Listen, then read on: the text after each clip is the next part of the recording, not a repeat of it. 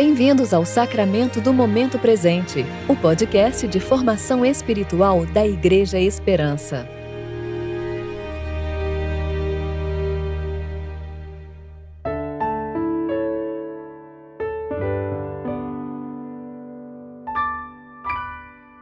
Hoje é terça-feira, 3 de agosto de 2021, tempo de reflexão do décimo domingo após o Pentecostes.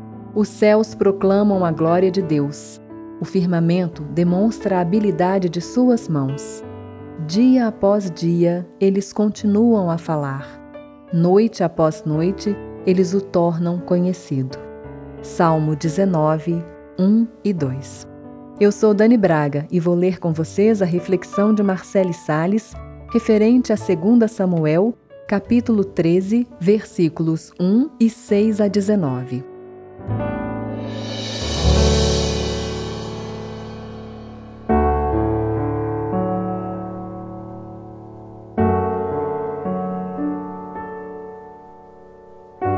Absalão, filho de Davi, tinha uma irmã muito bonita chamada Tamar. Depois de algum tempo, Aminon, filho de Davi, apaixonou-se por ela. Aminon deitou-se e fingiu estar doente.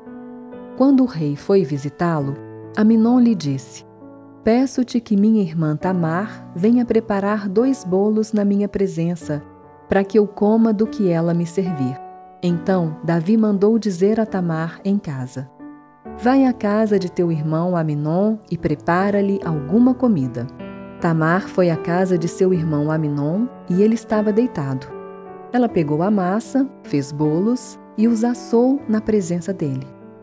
Pegou a forma e tirou os bolos diante dele, mas ele se recusou a comer. E Aminon disse: Saiam todos da minha presença. E todos se retiraram dele. Então Aminon disse a Tamar: Traze a comida ao quarto para que eu coma do que me servires. Tamar pegou os bolos que havia preparado e os levou ao seu irmão Aminon no quarto.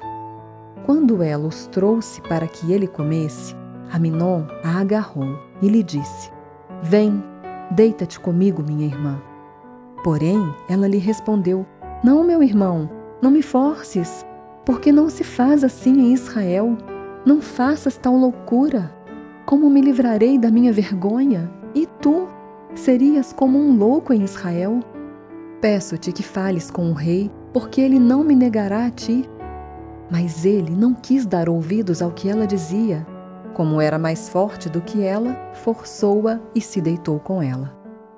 Depois, Aminon sentiu grande aversão por ela, e maior era a aversão que sentiu por ela do que o amor que lhe tivera. E Aminon lhe disse: Vá embora daqui, então ela lhe respondeu: Não há razão para me despedires assim. Maior seria este mal do que o outro que fizeste.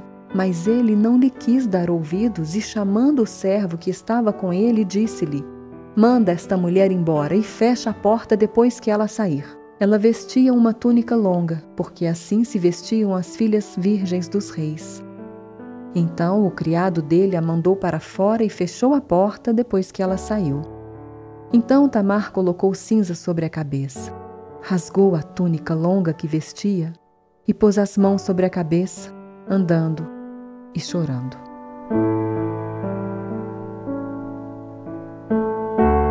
Não é possível ter contato com esse relato e permanecer indiferente à dor de Tamar.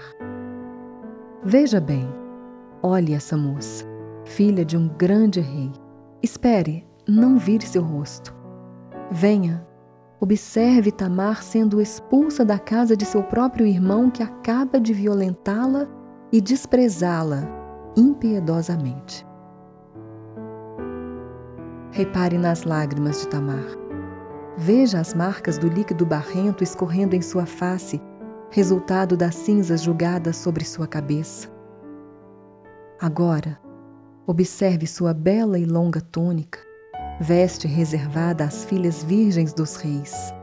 Sim, concentre nessa linda túnica sendo rasgada e a expondo ainda mais. O que você faz agora? Não passa por sua cabeça dar um abraço apertado nela? Não tem vontade de protegê-la, de consolá-la? Esqueça Aminon, ele vai responder por isso um dia. Tamar precisa mais de amor do que a justiça humana pode fazer para aplacar seu sofrimento. Tamar deve ser acolhida.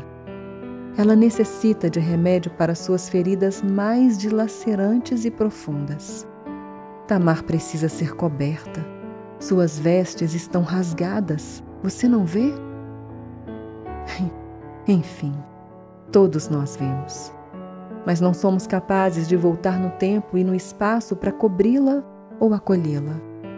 Ah, mas há alguém que pode. Então acompanhamos Jesus se aproximando de Tamar, como se aproxima de toda criatura rasgada, injustiçada e desprezada. Jesus a envolve com seu manto e a abraça. Voltamos mais para perto e escutamos ele dizer com ternura e mansidão: Amada filha do Rei, vejo suas vestes rasgadas e disso eu entendo. Vejo suas feridas, você sendo desprezada.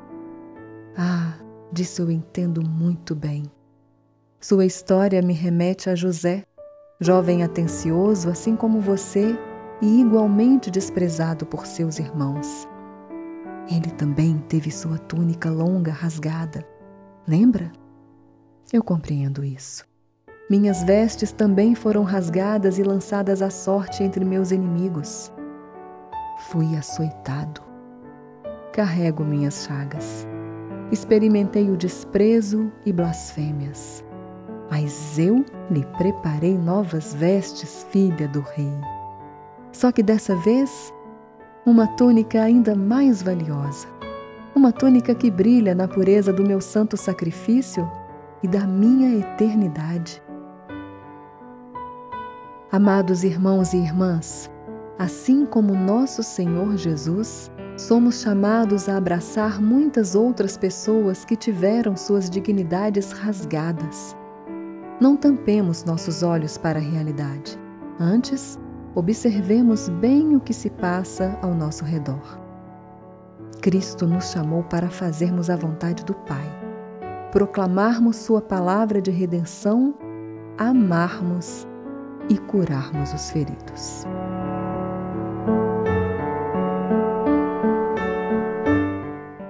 Oremos. Senhor Jesus, que possamos ser teus braços e teu manto para acolher quem está nu e ferido. Capacite-nos para levar tua palavra e teu amor a todos que choram e sofrem violências, desprezos e injustiças. Ajude-nos a fazer tua vontade, Jesus amado. Amém.